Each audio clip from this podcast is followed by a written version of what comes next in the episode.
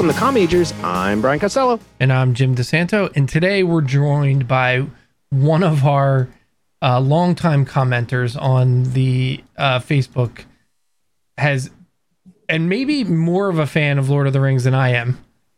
That's saying something. Cousin in law Drew, welcome to the podcast. Hello, Com Majors. I guess cousin cousin in law is the uh, cousin cousin in law. Well, yeah, I you don't know know, what it is. yeah, Cousin, whatever. You I can guess. label that. Well, you know, here here's the interesting thing. Com Majors has been on vacation for a solid month, yet Katie needed to extend her vacation. Now Yeah. I don't know if she's she's done this before. Usually when we have Keenan from Pop Addled on, you know, she'll just make up an excuse of why she can't actually be on the program. Yeah, she said this was work related, but I don't, I can't vouch. For, Work- you know, I can't work- confirm or deny Work related whether she's just um, drinking a whole bottle of white wine by herself, by herself in the preparing for the for school year. Yeah, She could be. Uh, but she's missing us kicking off our sequel September where we revisit, well, not we revisit, we return to a movie universe that we've talked about on a previous episode of Com Majors. And we're going way back in the time machine here, all the way back to the 25th episode of Com Majors. We are number 155 now, uh, 25th. And we're returning to Middle Earth. And this time we're going to be discussing The Lord of the Rings, The Two Towers. But first, as always, we ask the most pressing question of every episode What does everybody have to kick off September? I went with uh, Four Roses, neat in the Ke- gift from Keenan. The uh, I'm trying to make make it visible there, but it's no, the, it is. uh, we see that. If the you can see Jedi that, yeah. logo tumbler that he gave me. Fantastic. Drew, what do you have, sir? Well, I went with uh, Angel's Envy, and I was not sure if this was going to be Com Com Majors extended edition of the Two Towers. So, So I did go rocks. I did go rocks. I did go Paul Glass. I think it's a great decision. figures, If we're going, if we're doing extended edition, I didn't think that was going to cut it. So I went, I went uh, rocks, and I went full. Listen, it doesn't matter if it's an extended edition or a regular edition of Com Majors. the goal usually is to consume as much as possible. And minus Katie on this episode, we need somebody to step To up to the up. plate and Yeah. take a hit for the team. I, I'm going along with uh, one of my favorites, Moat Mountain Call It a Day Double IPA. One of my favorite IPAs uh, to get from the amazing Moat Mountain, of course. Okay. Uh, we are Katie-less. yeah, we don't need to So- do well. So, Jim, why don't you just give us maybe you could give Yeah. a, a quick, not even rundown necessarily, just give us a quick overview of what we need to know about Middle Earth and Yeah. the Lord of the Rings going into and, this. and Drew can jump in uh, here too. And and uh, so for this, uh, basically, this movie picks up literally not even where the last one stopped, but it actually jumps back and covers a little bit of of a of a story from the last movie that we didn't get to see. Um, but it basically starts off with Frodo and Sam separated from the Fellowship. The Fellowship's broken. Um, Merry and Pippin have been kidnapped by Saruman's orcs, and Aragorn, Gimli, and Legolas are chasing after to uh, rescue them, while Frodo and Sam are heading towards uh, Mordor. Um, yeah, and so that's sort of where this picks up, and and the two towers referenced in this movie are Barad-dûr, which is the the tower where Saruman, the Eye, um, which is you know an iconic image from the movie, is that big big eye, and then oh, I always forget Saruman's Classic Doom. cause yeah, Oh, Isengard. You're thinking of Isengard, Isengard is where um where Saruman uh you know v- lives. It's his uh his like castle. Um and so he's the wizard who basically turned bad in the in the in the first movie and captured Gandalf and did all did all that stuff and started raising an orc army. Um and so our our heroes are sort of sandwiched right in the middle of of these two towers. And that's that's kind of where we start. All right. Well, listen, that rundown had proper character names, Much longer. Much Depth. longer than normal.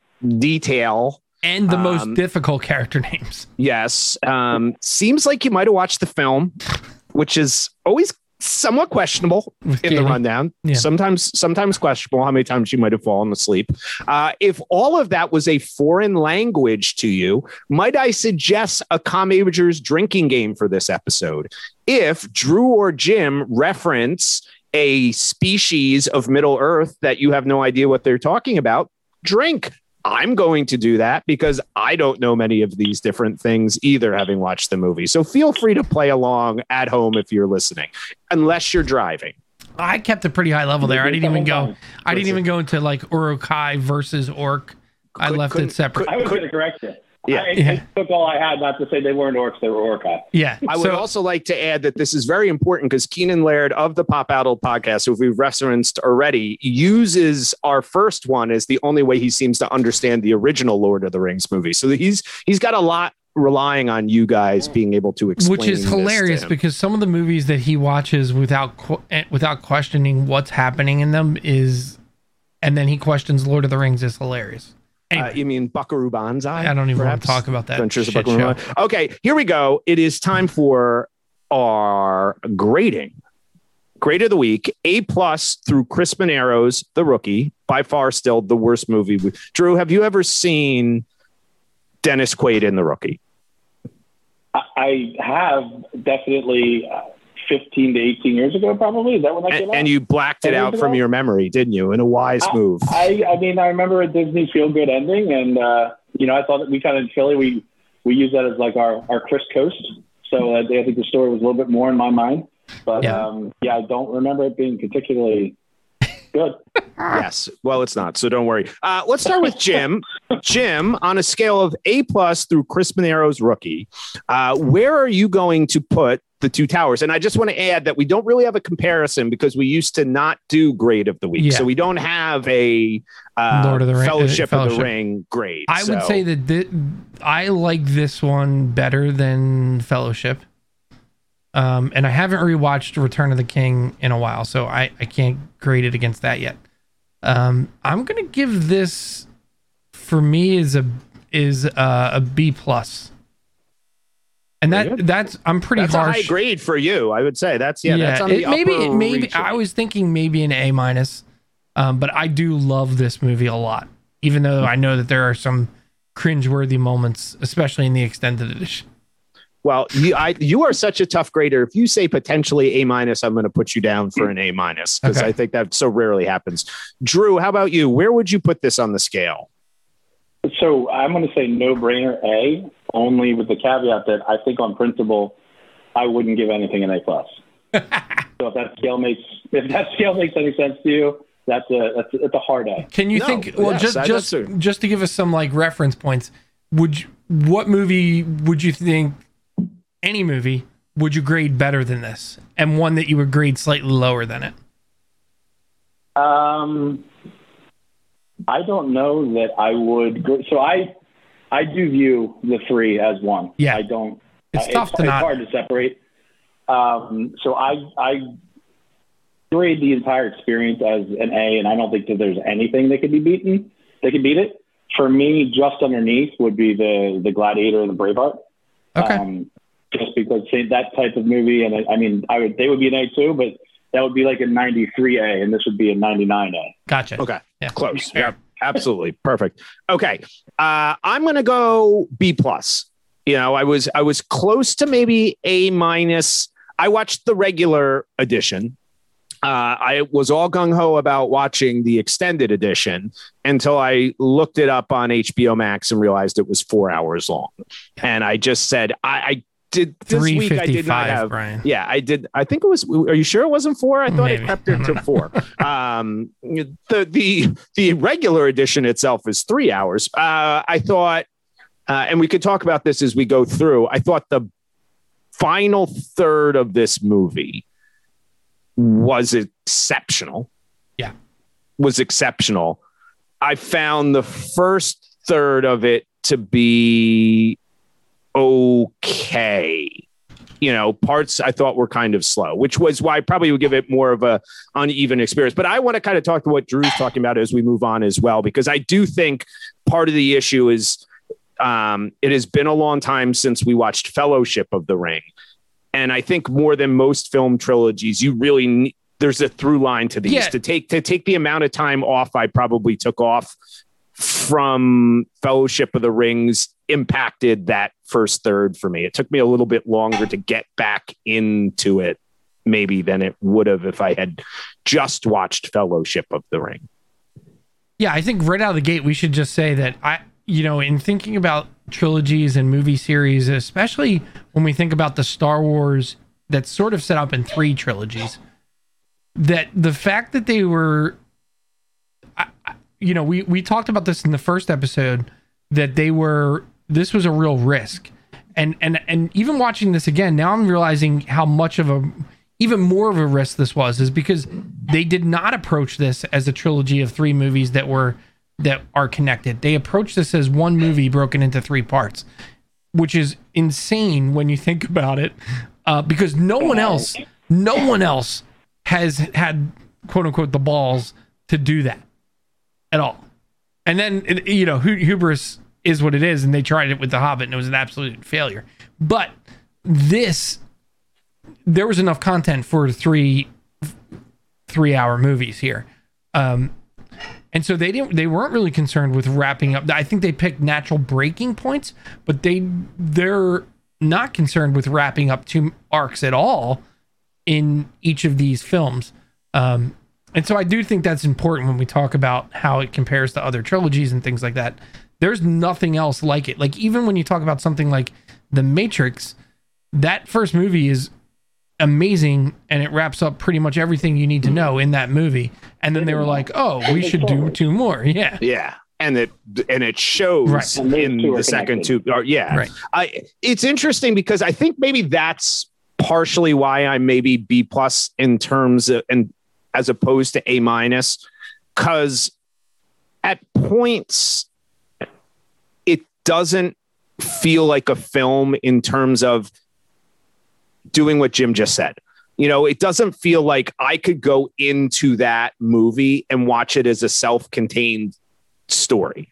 Um, and that's where I think something if I think and I think if I think of modern like let's say like let's use the MCU for example because that's kind of transitioned into what the Lord of the Rings was in terms of the big blockbuster that was being released every couple of years, right? I mean, the Lord of the Rings I think in some ways allowed the MCU to build, you know, because they could say, hey, we're going to build this big universe and we're going to spend hundreds of millions of dollars and things like that. If you get to the end of the MCU with Infinity War and uh, Endgame, those are- technically maybe are you could watch them as like sequels to one another they're branches to, but they're also self-contained stories. You can watch infinity war to the end and that's a whole experience. And endgame is I, I think it is. It ends in a way like there's a cliffhanger but you could do it. You theoretically could pick up with endgame hmm. Without watching all of Infinity War and catch up, I think, some way, and maybe still watch it as a movie and get some joy out of it. I think Lord Yeah, of the it- Rings, because of the pacing and character development and everything, if you're missing one piece, if you pull one piece out of that, it all it it just won't work. Like I don't think you could watch this movie without watching Fellowship of the Rings. Ring. Return of the King. So, point of reference, I saw this one time with a good friend who um, isn't a reader, right? So he didn't know what he was getting into. Liked Fellowship, liked it a lot, and um, was there in Two Towers.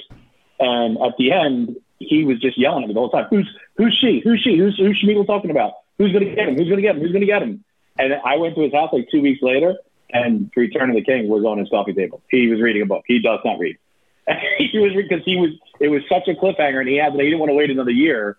Hmm. He had to find out. Literally, know when he got the books. The books ended completely different spots than the movies, and that kind of that's exactly you know Frodo getting stabbed is kind of how Two Towers ends Yeah. in the books. But just to show you, like, like a non-reader was like, "Whoa, that was not it. I need to find out what the heck they're talking about." Yeah. Yeah, it, it's it's crazy. Um I have I have massive problems with like the storytelling of Infinity War and Endgame just in general and how like actually light and not at all interesting it is. It's super cool. Like everything that happens is cool and amazing, but I don't know. There, there. To me, that's like a different thing. The way that they did that Well, is, is. different. I just mean, I like my only point of reference with that is like it's something that was a connected universe coming together. Right. But I feel like the film itself has a beginning, middle, and an end yeah, to it, whereas this is purposely right. Yeah. more ambiguous where characters are going and things like that. one one of the things I wanted to talk about right off the bat is the opening of the movie, which basically jumps back to the middle of Fellowship of the Ring and shows what happens to Gandalf when he falls off the bridge at Khazad-dûm and the Balrog pulls him down. And I thought it was really cool. And know what it made me think of is how dumb the fight at the end of Black Panther was that is fought in a very similar way and how this looked a million times better. Oh, the CGI at the end of Black Panther This with was that part is is hard, which is a shame It's because it's, also like the just- only bad part of that movie. it's also just not an interesting fight. Like the way that they I mean, the fact that they're falling is cool, but like there was there was nothing like interesting about that. And this just was totally different. And I am shocked that like and this holds up with Gollum as well. Like what are we 20 years out from this this debuting? It, it still has some of the best CGI that I've seen. I watched it in 4K at home and it looks incredible. Um, I don't know what you guys think about that, but I, I just thought I the agree. CG was so crazy. With, with the whole going back thing, um, I, I guess I didn't look at it as risky because all three of them did it. In Fellowship, it was Galadriel telling the story of the ring, Yep. the backstory. This, it was this, and then in Return of the King, it's Gollum finding it on his birthday, or Sméagol finding the ring on his birthday. So all three of them, like they start off with the Lord of the Rings, but then they give Yeah. us a back scene, and then it says the Two Towers, and then it's It, it's kind of brilliant. Yeah. It is. It kind of makes it feel like a book. It makes it feel literary.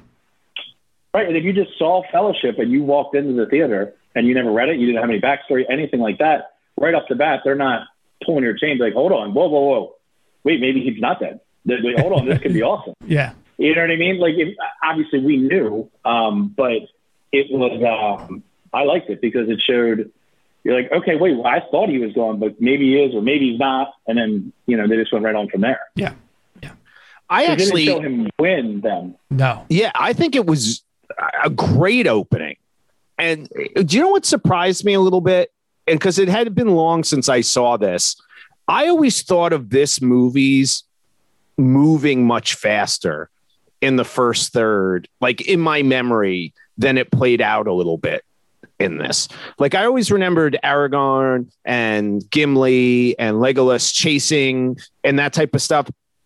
I don't know what it was. There's just something about the first third of it after the very opening of it. Yeah. Where I felt like the and it might have been editing choices. I just felt like the beats at times were a little too long. Like some of the Frodo and Sam and um stuff it, it wasn't quite clicking at the beginning but by the time i got to the end it worked for me in terms of where they were building it for. But i thought that it was, the, the pacing was maybe more deliberate than i thought it needed to be. And that's by the way not i i watching the extended version. And I, to be honest with you i can't remember where what they added in that element. Somebody would have to tell me. But it, the, some of the beats of that i just it? thought were slightly too long. Yeah, I, I think it, it's this movie is clearly like they they don't do a lot of set piece like like setting up pieces uh like setting up the bowling pins in in Fellowship of the Ring. So I think they do spend some time here setting up like what is Gondor, what's Rohan, and and that whole idea of like where are these kingdoms at, and kind of what is their relationship, and what's the relationship between these characters, and things like that. I think I think it does play out a little slower, but I do think it pays off down the road when you get to um, like one of the big things that's in the extended edition that's not in in the regular cut. I think is the the um, flashback to Boromir and and Theoden, his fa- father, not Theoden, to uh, Denethor. Denethor, Denethor. and Faramir in Osgiliath, the city that Frodo ends up in at the at the end of this movie. Um, That was huge. Yeah, it's a big scene. And so what happens is it basically sets up the relationship of these two brothers where one was like the golden boy and one was shit upon his entire life. And um, you know, Boromir is the golden boy and he ends up capturing the city and, you know, basically making, you know, trying to move Gondor back into that city. His dad comes and is clearly hates his brother for whatever reason. He's It's a failure. Thor and Loki. Yeah, yeah, exactly. It's kind of very similar to a certain extent, except he, except Faramir is actually uh, A good person. a good person. Yeah. So he, and basically what you find out is that his dad decides to send Boromir to Rivendell for the Council of the Ring with the expect, like with the purpose of getting that ring back to Gondor, not just to be part of the Fellowship, which you know is a- is a big throwback to the Fellowship of the Ring and how you know the, the kind of things he was struggling with for that. And it also sets up what Faramir is struggling with throughout the rest of this movie and the next. So I think it was to me that was a big scene that for some reason they cut out. And I don't I don't think it was bad. Um I think it was finished and it was a good yeah. And I forget the actor's name who plays Denethor but he's the guy from from Fringe. Oh, yeah. and he's Walter. great. Walter yeah he's a great crazy guy Yeah. Well, I, I actually, but you know, one of the things I, I- I'm not a huge fan of the extended edition of things. Um, sometimes I think there's not a whole lot added to it. This is a property where I think it's a completely different discussion, though. I think Yeah. that, you know, I think sometimes when you add deleted scenes to movies, there tends to be a reason that they're deleted. Like, you know, sometimes you get them on like the Blu ray editions or the 4K editions. You're like, all right, here are all the deleted scenes. And you're like, oh, I can't wait to see like what was deleted. Then you watch it and you're like, yeah, thank fucking God this was deleted because this is like, this is not good or bad. But it, I think there is something intriguing that you can watch these stories in different ways, which I think, you know, you can add more depth to it. As somebody who only read the, um, the first book. You know, I just read Fellowship of the Ring and I didn't go on just because it didn't connect with me stylistically. It's just not my type of writing. Not that I think there's anything wrong with it or anything. Um, but I, Nothing wrong with I, it was just more than for me than I wanted, you Yeah. know, in terms of that style. But I, lo- I, lo- I've watched all the extended editions and I've enjoyed them as well. And I think as you, if for you two, as people who love the books, is there a preference between the two? If you had your choice, if there was only one way you could watch it, would you prefer the non-extended edition, or do you think? Oh no, I'm extended. Yeah. Extended all the way. Okay. They're all so for me. Every scene, every scene, all three movies that was extended, they all had a purpose. None of them were silly, cutting floor. They all gave about even the stupid thing like Frodo and Sam in the beginning going down. Like it explained Sam's rope that later tied up Gollum in the non-extended edition and explained the powers of the rope and why Gollum was causing such a ruckus and things like the little things. But they all, they all like. I mean, that scene that Jim mentioned it made you like Boromir more. It made you like Faramir more. It made you dislike Denethor right off. Like when you meet him in Return of the King, you understood where those characters were coming from way more just because of that scene. Like it, it, it I mean, I think it's night and day because I mean, I don't think they did Faramir justice throughout the whole thing. I think he did a lot more um, in the movies. Um, but I, I mean, I I can take any. I mean, which is odd because you know I also did not like them taking a 200 page children's book to do three movies in The Hobbit. And you would think that I wouldn't I mean, it was okay, but Eh, not like this. where was here? Here's a question for you two. I have I watched the first Hobbit movie, and this is maybe a sub discussion here, and I I thought it was really bad to to the point where I didn't even bother watching the other ones. What what do you think made Lord of the Rings successful?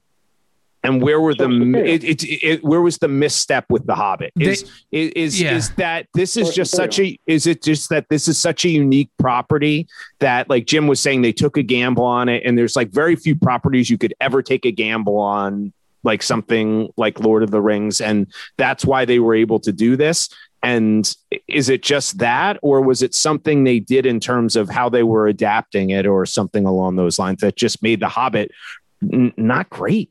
It's the writing. It's it's to me, it's like the parts that they filled in and added to The Hobbit. Just uh, you know, were were never fully realized, like text.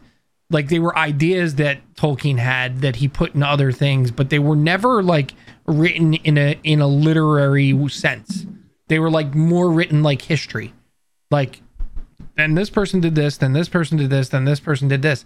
And they added a bunch of that into The Hobbit in they didn't have anybody uh, at, at least to the level of Tolkien writing to like thread that story together in, in a way that made as much sense, at least for me. I don't know about you, Drew. yeah, I mean, for me, the, I mean, The Hobbit was literally a 200 page book with that was written for children. It didn't even have the, the chapter in there with uh, where Frodo finds the, ring or excuse me, when Bilbo finds the ring in in the first edition. That wasn't even there. He went back when he wanted to tie it to this Lord of the Rings trilogy and make it all about the ring. Um, he added that to The Hobbit just to make The Hobbit more relevant.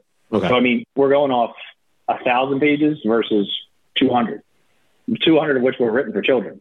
Yeah. So versus, I mean, so the second the second most sold book in the history of the world.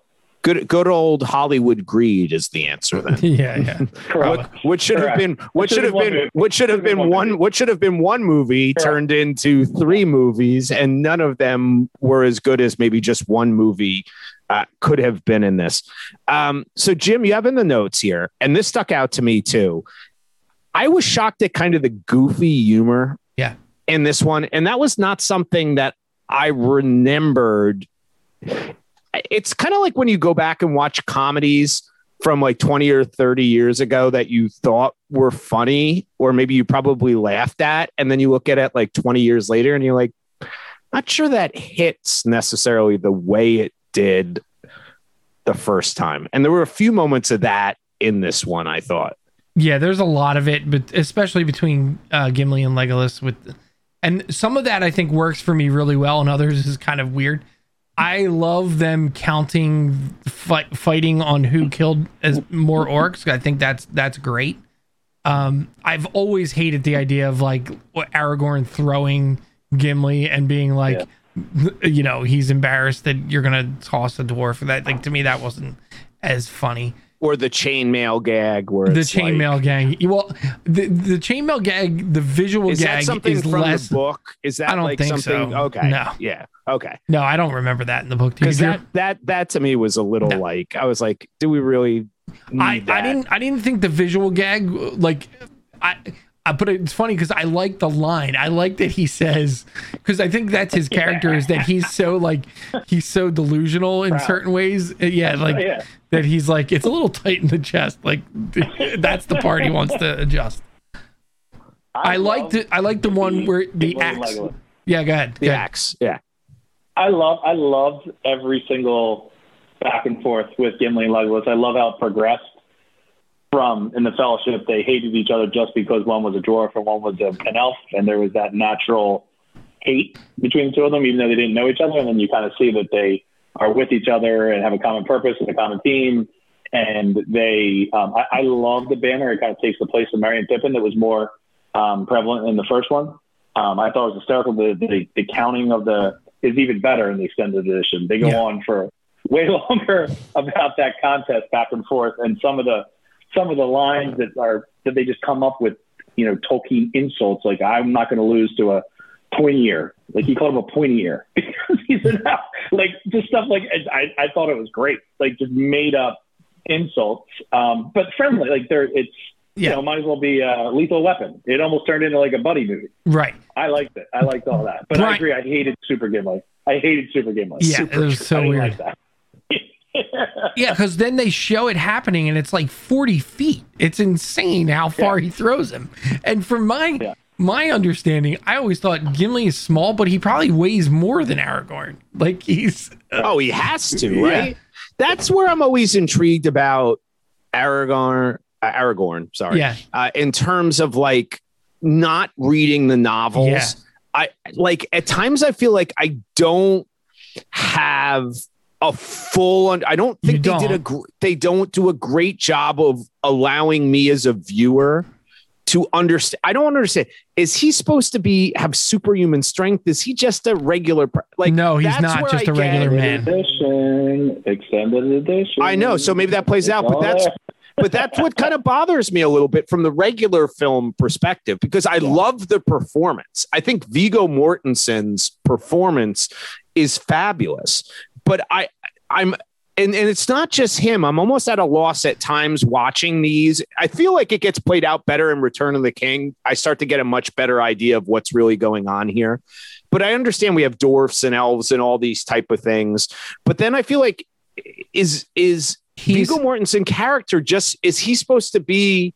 You know what is he? You know is who's my everyman in this? Oh, no, no, no, that's- that- yeah, those- so- that's the that's the hobbits, right? Those Yeah. are the hobbits. But I'm I'm not quite He's sure like what Viggo Mortensen's like. He's like the how classic- I'm supposed to see here so in terms of that. I was listening to the uh, Dominic Monaghan and Billy Boyd podcast, which is amazing, Ooh. called The Friendship Onion. Uh, and they had Stephen Colbert on, who is like basically a Lord of the Rings Tolkien scholar. Like the stuff that he knows is insane. Uh, and he was just talking about the idea that like Aragorn is basically like the the Hercules of Lord of the Rings. Like he is the he's like the demigod. Like he's perfect. He's the perfect man. He's he does everything right. He's you know he's he's what you can ins- aspire to but never get there as a human. But like the hobbits are what we're capable of.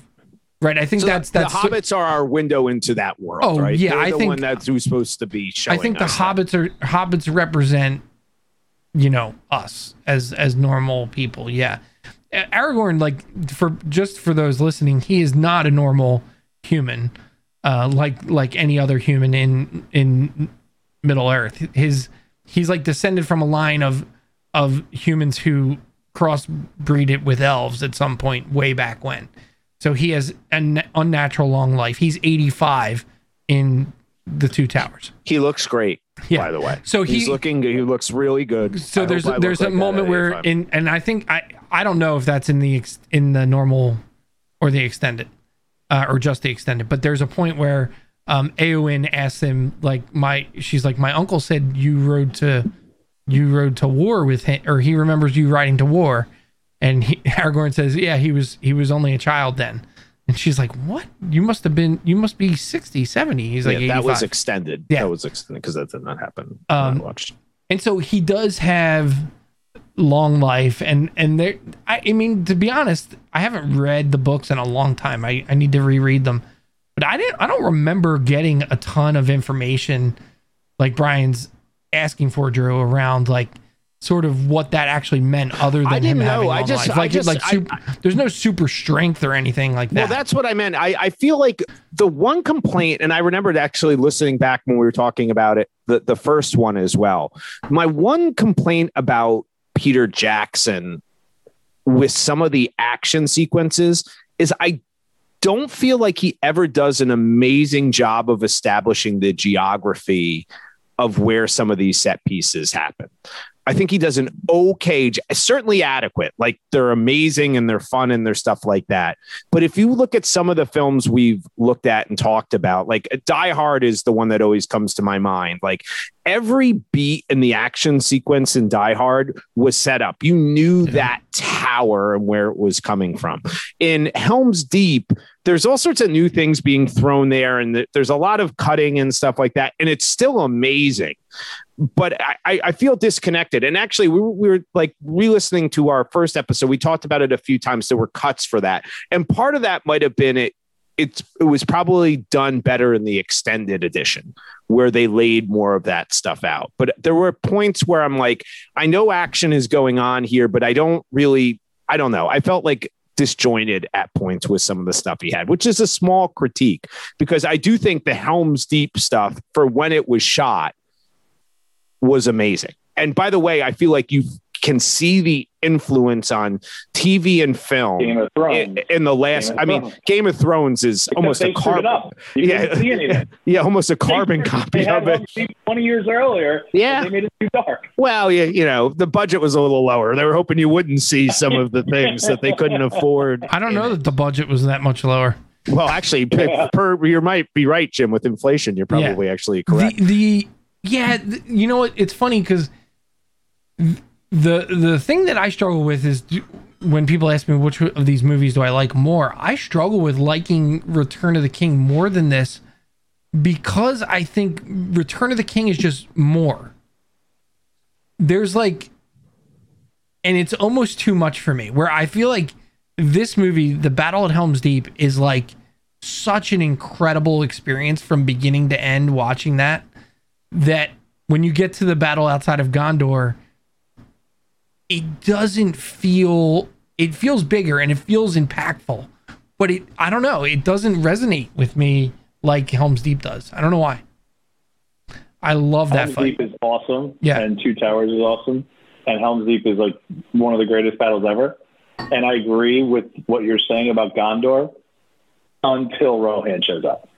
And then they do it again. I forgot about doing, that You know, yeah, and then we're clinking the swords. Yeah. I mean, that is Helm's Deep times 10. But besides that, I agree. and the ghost ships that's pretty cool but yeah well, it- no, that's where I'm out. I'm out on that. yeah it doesn't I've always, yeah. But when in, he's in clinking my the sword, mind, going down. in my mind, this was always the one that stood out to me. Like as the one, like if you had just asked me, Well, 'cause before it was we started doing the, yeah, I just always was like in my mind going back and thinking about, okay, we're gonna do, we'll do the Lord of the Rings series at some point on the show. I remember going to the theater and the the feeling I had leaving Two Towers was more than I had for either of the other two. And I loved both of the other two as theater going, but that was the one that resonated with me and carried over and stuff like that. But I do have to admit, like after this watching of it, you know, I like Fellowship of the Ring started to come closer to Two Towers than I thought in my mind. Mhm. And I, I'm not sure what it is with that. I it could be say that more things exist that are like this now maybe maybe this has become and that's a great discussion to have has this been ripped off so much now that it's difficult to I get mean- back into that mindset. And this is interesting. on your So right. as- well no no but I i'm mean- saying but no but i'm saying like the, what this leads into really interesting discussion about film right? Like if i talk to my students who weren't even born when this movie came out and they grew up watching game of thrones right? Mm-hmm. If they watch Game of Thrones first, if that they watch that first, which is so clearly influenced by not only like the shots and but but if they see that first and then they watch this, Yeah. does that change their perception as opposed to the three of us who experienced this? Not only you guys from reading it, but all of us seeing it in the theater first, and then realizing when we're watching Game of Thrones, like man, like some of these, like, and the show is like shot for shot stolen from this movie. Yeah, like, they, how they're does? also going to wonder where the where the sex is if they watch that first. yeah Yes, true. well, that's Because fair. that's all- that's that's fair. all They're gonna. They're not. They're not gonna be as Lord of the Rings excited about that, Drew. That's a, Yeah. that's a very valid point. but They're it- gonna. Where's Khaleesi? They're they're gonna be the early Khaleesi Yeah. episodes.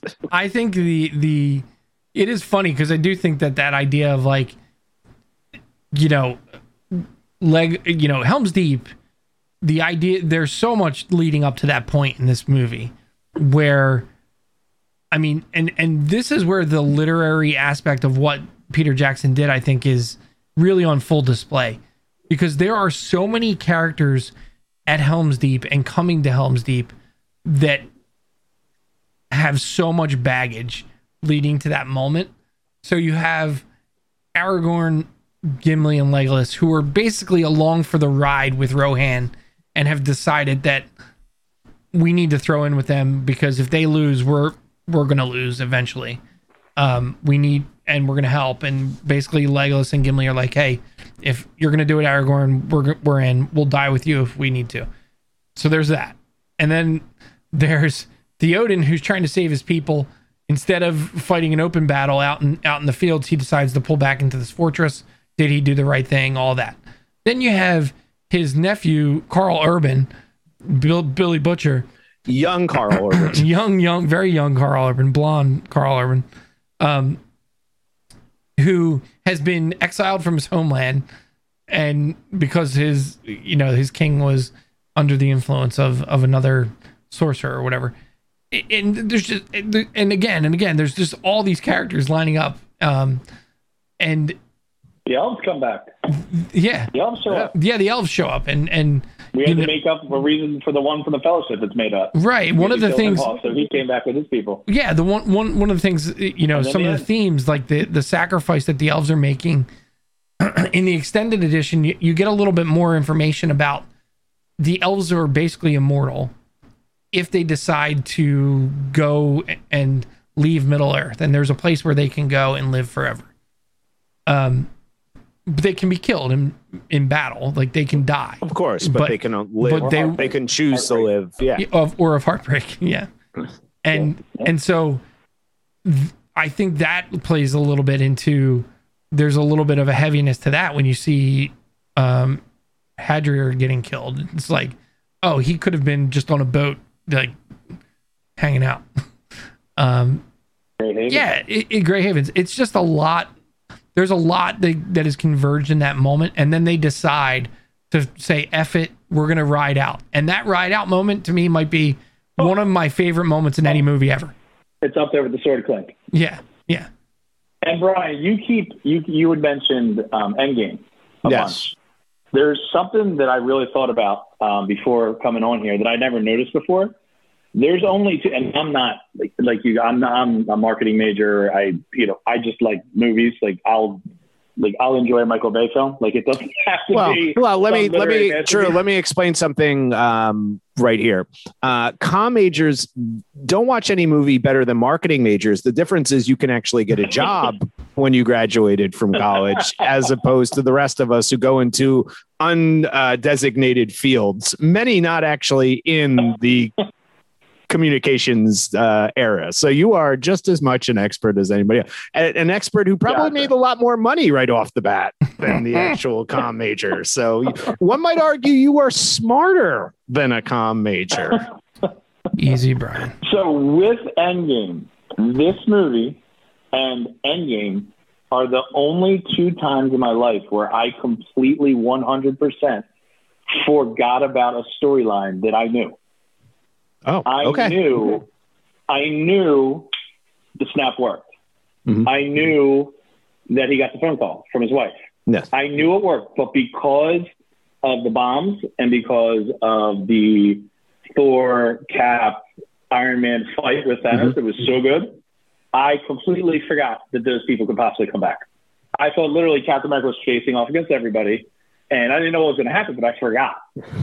I completely forgot that Gandalf left. Helm's Deep told them to stay and on look for my coming at first light on the third day, look to the east or whatever exactly it is. on your right I completely forgot. Yes. And I, right. On now, that that's that's the return the return of uh, or the Skywalker, and they're the ones who stole that. Well, yeah, I, I think that's a Um, great comparison.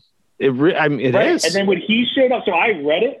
I mean, I read it. I and when I was in that movie theater the first time, I completely, literally, when Gimli blows that horn and they're playing my favorite theme in all of Howard Shore's themes. Uh, I call it the nature theme. I don't know if it really has a theme. It's the dun. and they're riding out, riding out to meet them, and they're going down things. I want. I I was like, wow, this is. I, even though I knew what was happening in the back of my head, I was so caught up in it that I allowed myself to forget.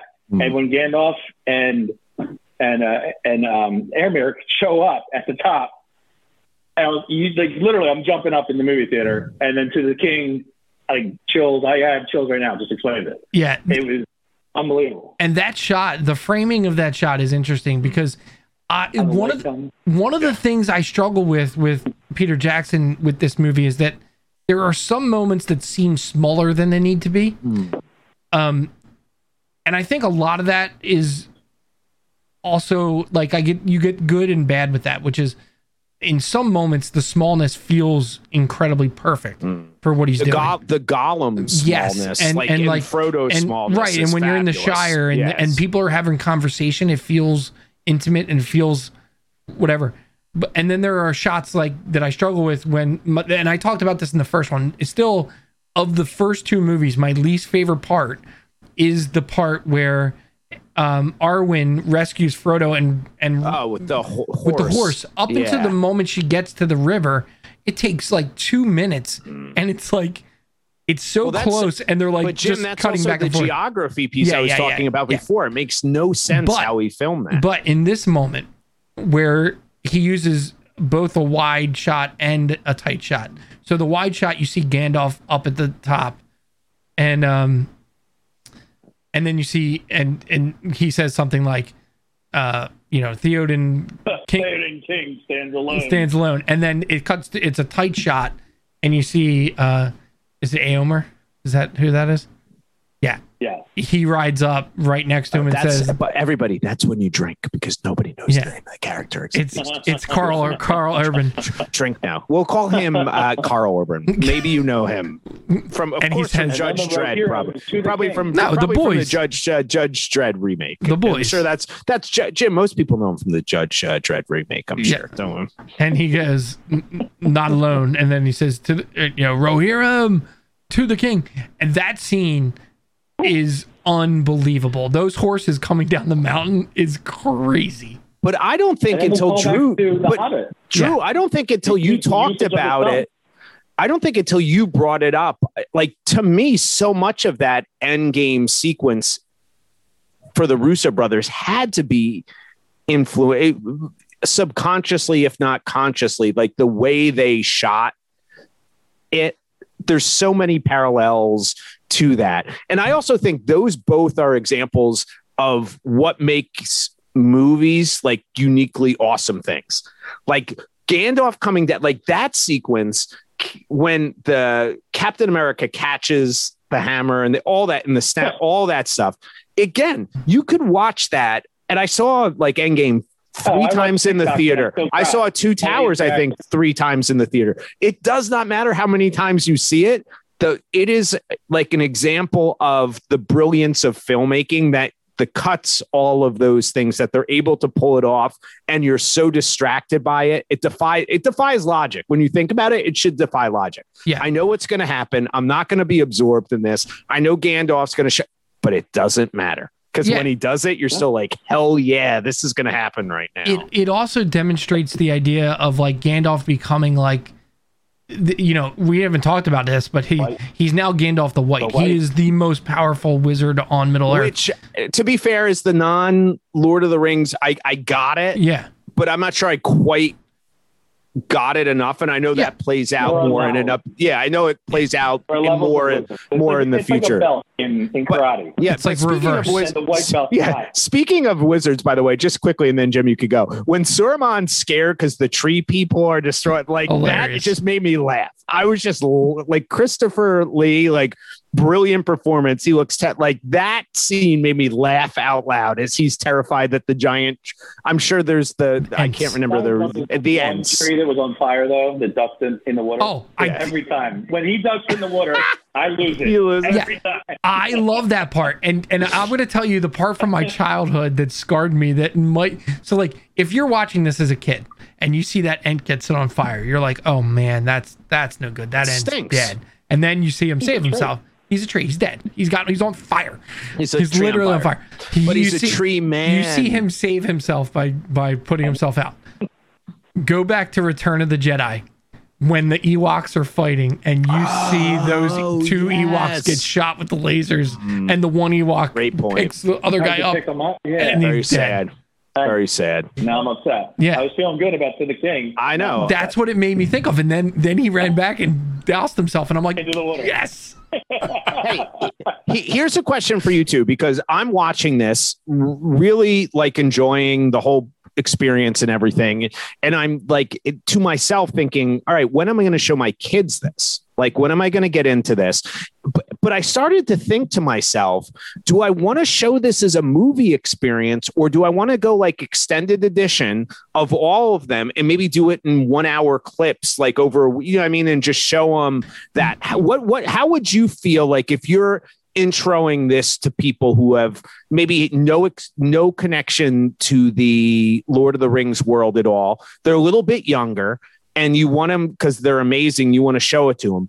How do you bring them into this world? Like, what what path would you take? Or if maybe you're somebody who's The listening first to us and you want to do it, how do you go about it?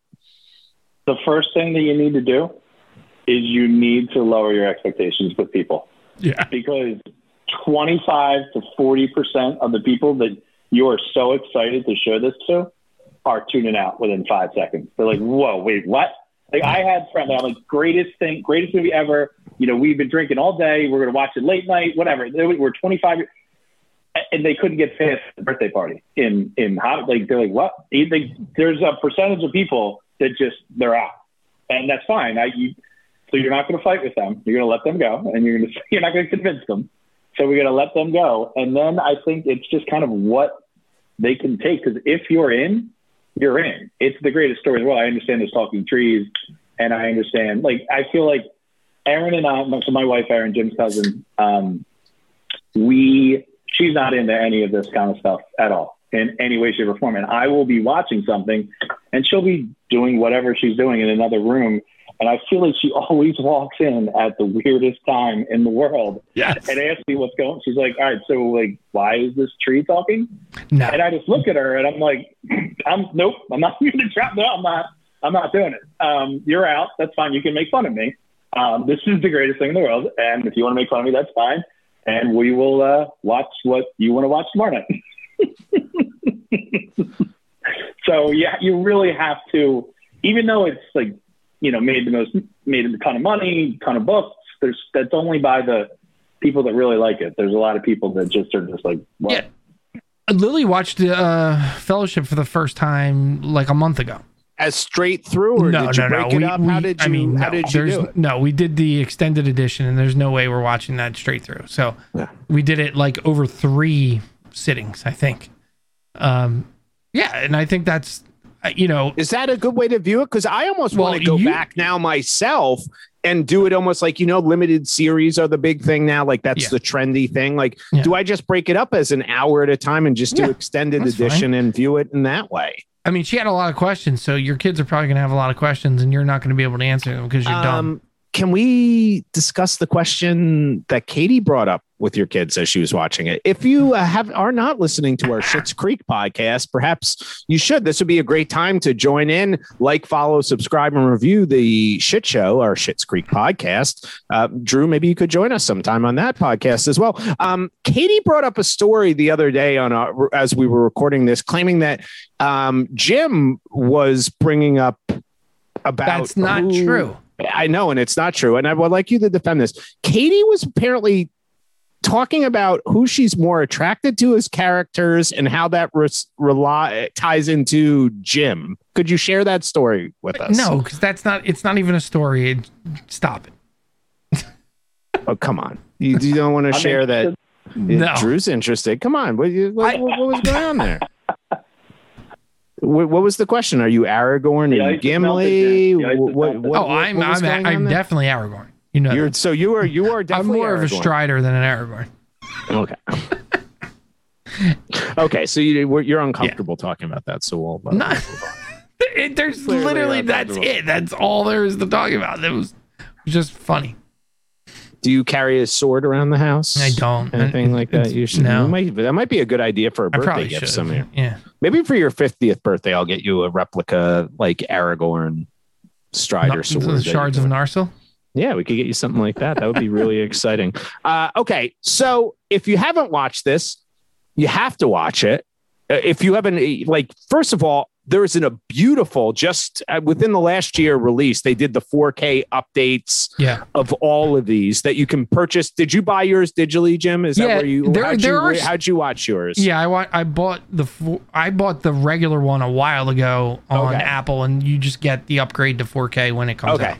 Okay. So- Uh, it, they're all on HBO Max, actually. Shockingly, I think the extended edition is HDR highest upgrade. The regular version is not. No. That so you can watch it either way. Um, but I, I think we all would agree. Highly recommend it. Yeah. Though a caveat again, if you've never seen Fellowship of the Ring, Oh, you can't do it. and and listen, uh, to be No. quite fair, uh, based upon our general listening audience, there are people Just be ready to watch all three of them. around you're around our age you you would have seen this Yeah. and i will say this because i just went to a movie literally before we were um recording this i do think the larger the screen you can watch this on The better. the better the experience is and i'm one of those people by the way i'm this is the 20th I th- maybe be the tw- is it this i think coming up this year is the 20th I think it was the anniversary two or three. is it is it which one is it the 20th of fellowship I this think year because they were all each Christmas. They were each Christmas. Yeah. I, Yeah. I, I mean, so you're bound to find these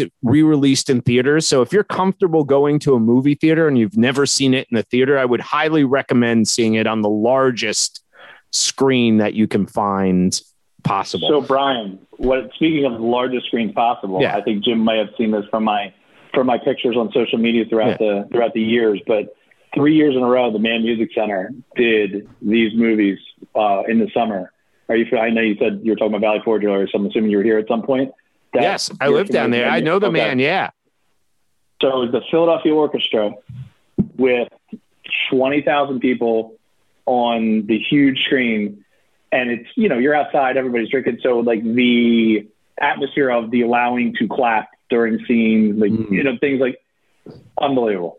And just the Philadelphia Orchestra with, like, real singers singing the, the parts. Uh, it, it was unbelievable. All To three, me- three summers in a row, they did it. yeah to me there's nothing and this this film's a great example of it there's nothing better than seeing a movie as a community experience the largest way you could some movies i don't think it matters like i know we've gone to everything streaming now and all that type of stuff this is a movie largest screen possible watching it with people like this this to me is an example of why movies are movies Endgame, we talked about that, like that end scene, like Yeah. to watch that with people. There's certain movies, like certain movies, it doesn't matter. You can watch it on your phone, you can watch it on a TV, you can watch it wherever you want. It doesn't matter.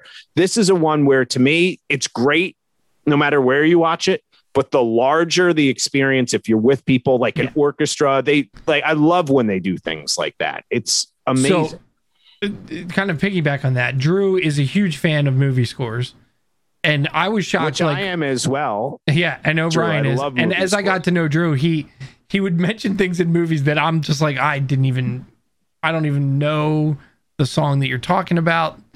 So, and Brian does the same thing. So, I asked Drew to just give us like a little taste of like what are some of his favorite movie score moments. Oh. I can't wait. Yeah. This is fantastic. All right, go. I can't wait. So I do it. And so Jim and I, we do spend a week um, in Outer Banks with our with Jim's entire extended family, which I am a portion of. Um, and one of the things that we will do late night sometimes is we will break. I will have like you know cues and things like that, themes, and break it out with 10, 15 people. And I, I know they've all seen the movie, and people like poo poo it at first, but everybody ends up having fun for like an hour or two of just movie score themes that people just. And then you tell them like, oh, I should have known that. You know, things like that, things that they've known. Um, so I mean, my favorites, I mean, I've heard, you know, I usually am chiming into your guys' podcast on Facebook, talking about the score of, of whatever movie you are talking about. Um, I, I view it as a character. Um, so obviously, all of the Williams, like, there's no such thing as Superman, Star Wars, Jurassic Park, any of it without John Williams. I mean, it's just that's a complete the, the genius of all things, John Williams. Right. It's just, I mean, there, it's not the same. Like, there is no, so you could talk to, um, like I said, Erin does not watch superhero movies, but I could play the Superman theme and she would know that that is Superman. Immediately, yeah. Yeah. Um, it's like, so besides just how a music is written, the thing, one of the things I was most proud of was in, um, in, uh, Split. Hmm. At the end of Split, the very end of Split, before they showed Bruce Willis, they started playing the music from 30th Street Station. I was in the theater. I stood up and was going, "Holy shit! Holy shit! Oh my god! Oh my god!" It, it, it took me like ten notes, but I was like, "Wait a minute!" I'm like, "Wait, wait! This is unbreakable! This is unbreakable!" This, and I had no idea. Like, you know, that was one of the. Thank God, like that's like the stuff that I love that you know the internet doesn't ruin. Yeah. You know, I I had no idea, and I'm being able to recognize that before it happened, just because they started playing that that that theme from Unbreakable, and I really really enjoy. I'm drawing a black right now, on that composer um, who does all of Shyamalan stuff. Um, Harry, it's Williams, right? Harry Gershon Williams, or yeah, I think so. Yeah. But I love all of his, and I'm a I'm a sucker for for Zimmer. So anything, I, anything, well, Zimmer's anything amazing. And anything horns, I'm in. Yeah. You, are you a Lorne Balfe guy? I I've been Lorne Balfe's been yeah. nice enough to chat back and forth with me on Twitter before. But cool. I love if you've ever watched um, Fallout and Drew, if you if you get the Blu-ray of Fallout, um, Chris McQuarrie made an isolated track on Fallout where you can just have Lorne Balfe score with no dialogue. and he talks about the process of like how we score that. You should watch that. I, have watched it. I think you would find it fascinating because Chris McQuarrie's is really into he's really into silent films with no dialogue. So he loves like Lorne Balfe scoring it um, with no dialogue. And there's a whole thing about it that's fascinating with that. All I right. stopped watching season one of The Mandalorian after four episodes when Grogu used the Force and they did not use like I was like no I'm done I can't do it I could not mentally get over it that they had the audacity to have something move without using the Force theme. Now eventually I got over it. Okay, good. Two came out. Okay, but, uh, good. And I love. I mean, I love. I I got over. I needed to get over it. I was wrong. I was being stubborn. But my initial reaction was, "This is this is bullshit. You can't do this." And then I see, I've seen all the stuff now, and you know, I love the theme of the Mandalorian, and I love like I like the Giacchino stuff. Used Williams and yes. did his own thing, and I liked all that, and you know, all the other Star Wars stuff used it. I'm like, how dare you do Star Wars without? Well, you could, and then, well, I always use one of my. I was personally insulted. One of my favorite examples is because one of my favorite movies is the original Mission Impossible, and they had a whole score that wasn't Danny Elfman before, and you can find it online and play it with the movie. And that alone shows you how different a bad score versus a good yeah. score could change the like sequence of it. And it, it, it's actually the score itself is not a bad score. It just doesn't work with what De Palma was doing. And Elfman's is so brilliant it's just like one of those examples where you can see like how much and John Williams I always think I think that the marriage of Spielberg and John Williams is uh, if you just want to look at where scores can change films like they're so in line with each other in terms of wh- how they deliver. It's like insane with what they do. But Lord of the Rings the is a great example of that as well I think. Well I, with the marriage Howard Shore is he got fired from King Kong when Peter Jackson tried to do it, he fired him. So like Lord of the Rings and Peter Jackson and Howard Shore was so brilliant, but they went to try to do it in King Kong and he Yeah, it's a it's a completely different world. Um, okay, it is time for King of the Hill. Oh. Or bottom of the barrel.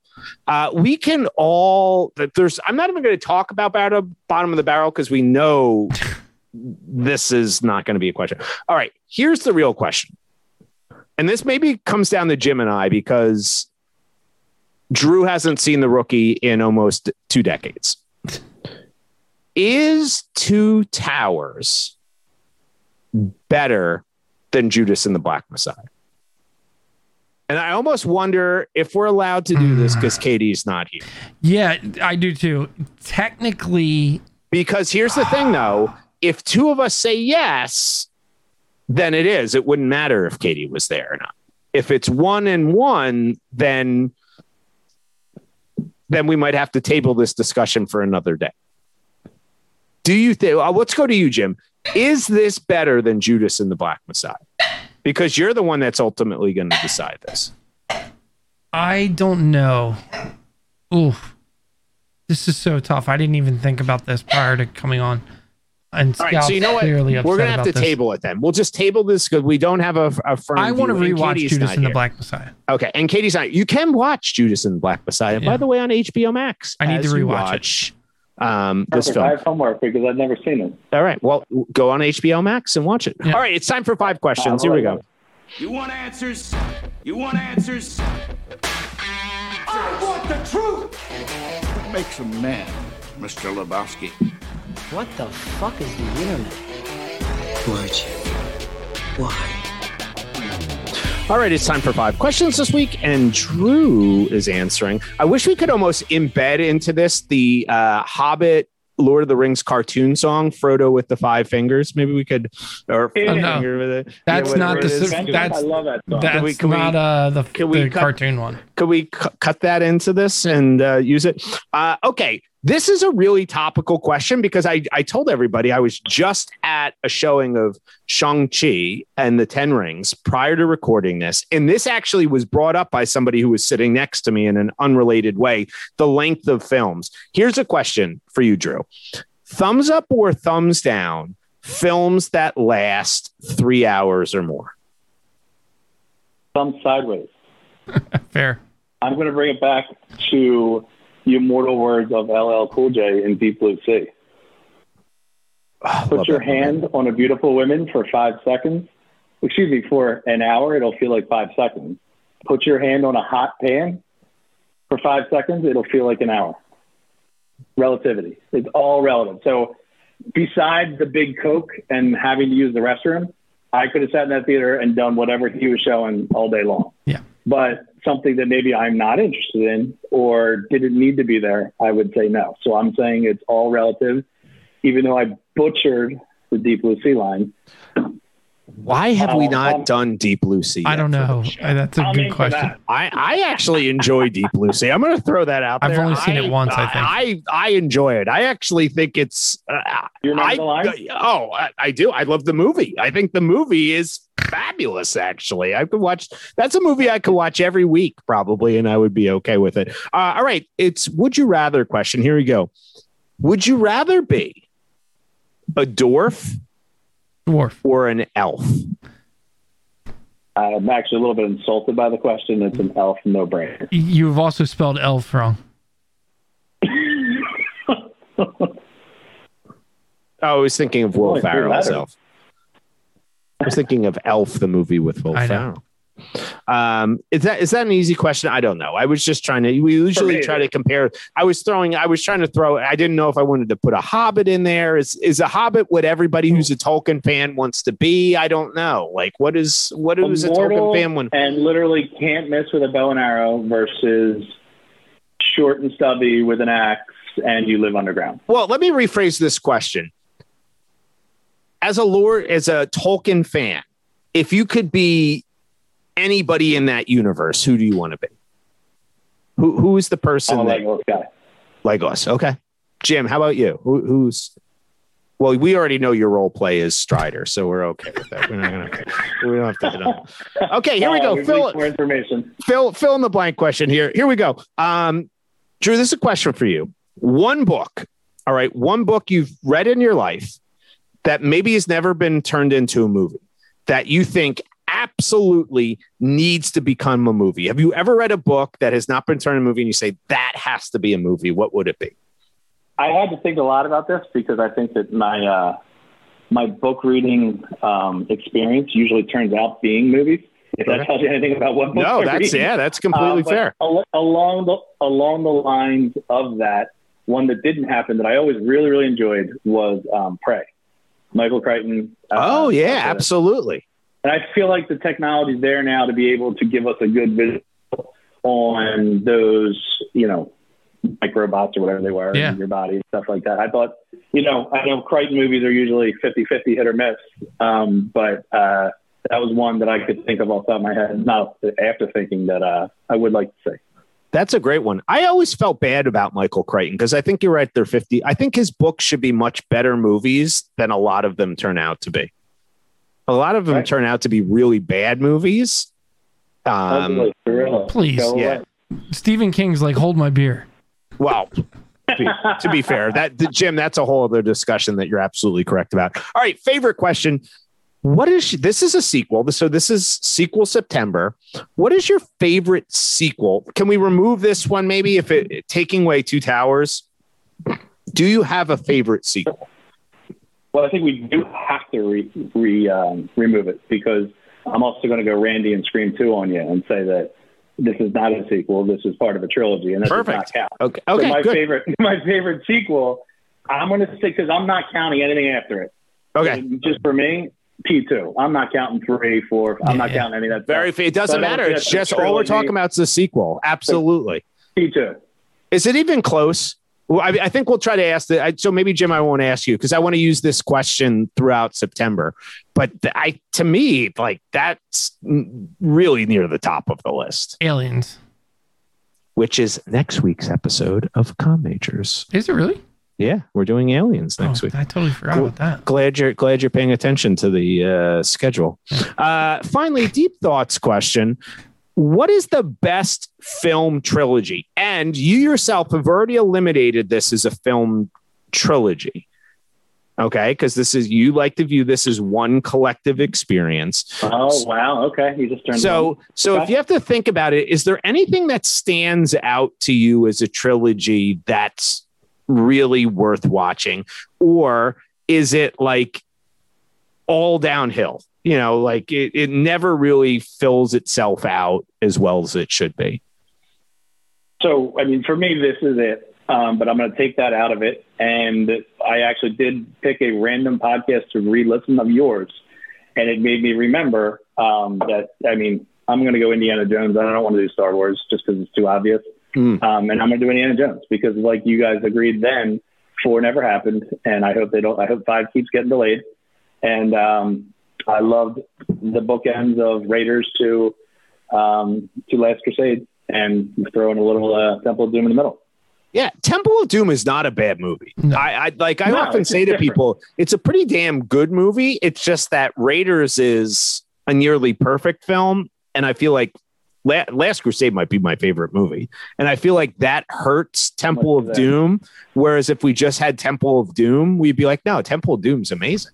Like it's hurt in And that's the comparison to the other true films. sequel, you can watch Temple of Doom begin to end on its own without seeing Raiders and without.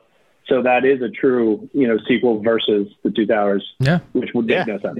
Ah, great choices. Absolutely. Um, does anybody have any recommendations? Has anybody been reading or watching anything that they, I've been people need to watching. know about? Um, I've been watching uh, The Alienist on HBO Max, which is based on a book by Caleb Cool. Carr, which I like great that book. Yeah, that's a great. I, I really enjoyed that I book. watched that on actually. TNT. I like it. Yeah, too. yeah, it's on no, TNT. was. It's, It's, um, TNT. Yeah, it's gone it's to Baron, streaming uh, I yeah, watched live. Baron. Dakota what's- Fanning what's and all name? that type of stuff. Yep. There's a sequel book Baron to that, Zemo. by the way. Yeah, there's a sequel book to that, by the way. Yeah, I read that too, and I'm, I'm assuming Okay. that's what the second season is about.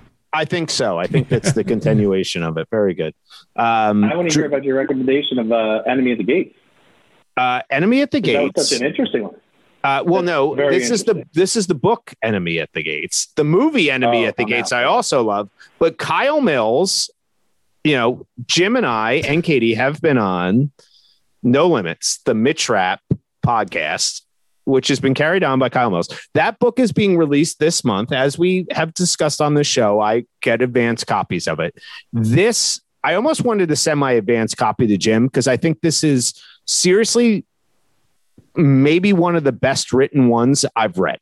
And there's 20 books. This is like a next. Le- it will be in the. I'm gonna tell you right now. It will end up being a New York Times number one best selling book.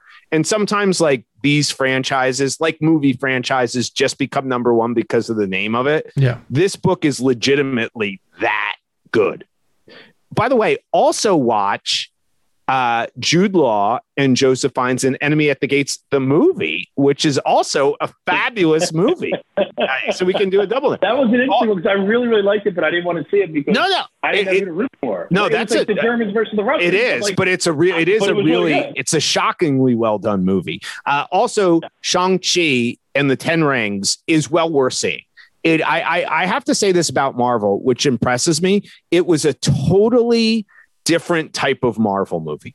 And I have to like this is like you know you get that thing where you see a movie in the theater sometimes and you maybe elevate it more because you've just walked out of it. So I have to think about it a little bit more. But I I did really enjoy it. Also, when we were on vacation, uh, I saw Green Knight, which I really enjoyed as well. and I saw Jungle Cruise, which, by the way, okay, it's on Disney Plus. If you want to pay 30 bucks and you have kids and you can all watch it, it's certainly cheaper than going to the theater. It is enjoyable. I like The Rock and I love Emily Blunt, but it's it's certainly you know you can wait a few days and it will be on Yeah. Disney Plus for free, but it's certainly enjoyable. And a movie Jim loves, and we recommend we might talk about it on the podcast at some point. My Criterion pick this week is Brick. I don't know, but I've never seen You Brick. you recommended it. No, I didn't. Yeah, you put it on one of the films you thought we should do for the show. I know, but it's because I haven't seen it and I heard it's Oh, great. fabulous! It's on Criterion. Absolutely. Well, I assumed you like liked it. It was. It's That's it's a Rian. Johnson, right? Yeah, oh, it's amazing. It's, it's it's fabulous. Uh, Drew, thank you for coming on. We Yeah, will thanks, Drew. Thank you for having me. absolutely That was awesome. Have you back. Um, now we know some movies we can have you back for. Actually, there's by the way, there's no way that we can't have you back for Return of the King. So Right, whenever we get around to that, we'll make sure that we have you on for Return of the King. I will clear the schedule. Clear the schedule. Uh, make sure you listen to us.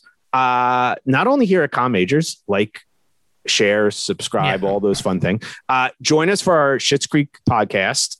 Do that as well. And we've already teased this sequel September. Uh, we'll be coming back with Aliens. We also have, because of Jim, Caddyshack 2. That was completely the blame on Jim. And we are torturing You're really Katie. We are torturing Katie with John Wick 2. I don't know what's more torture Caddyshack 2 for Jim or John Wick 2 for Katie. So one of those two coming up in September this month. All right. All right. Bye, everybody. See you, everybody. Thanks.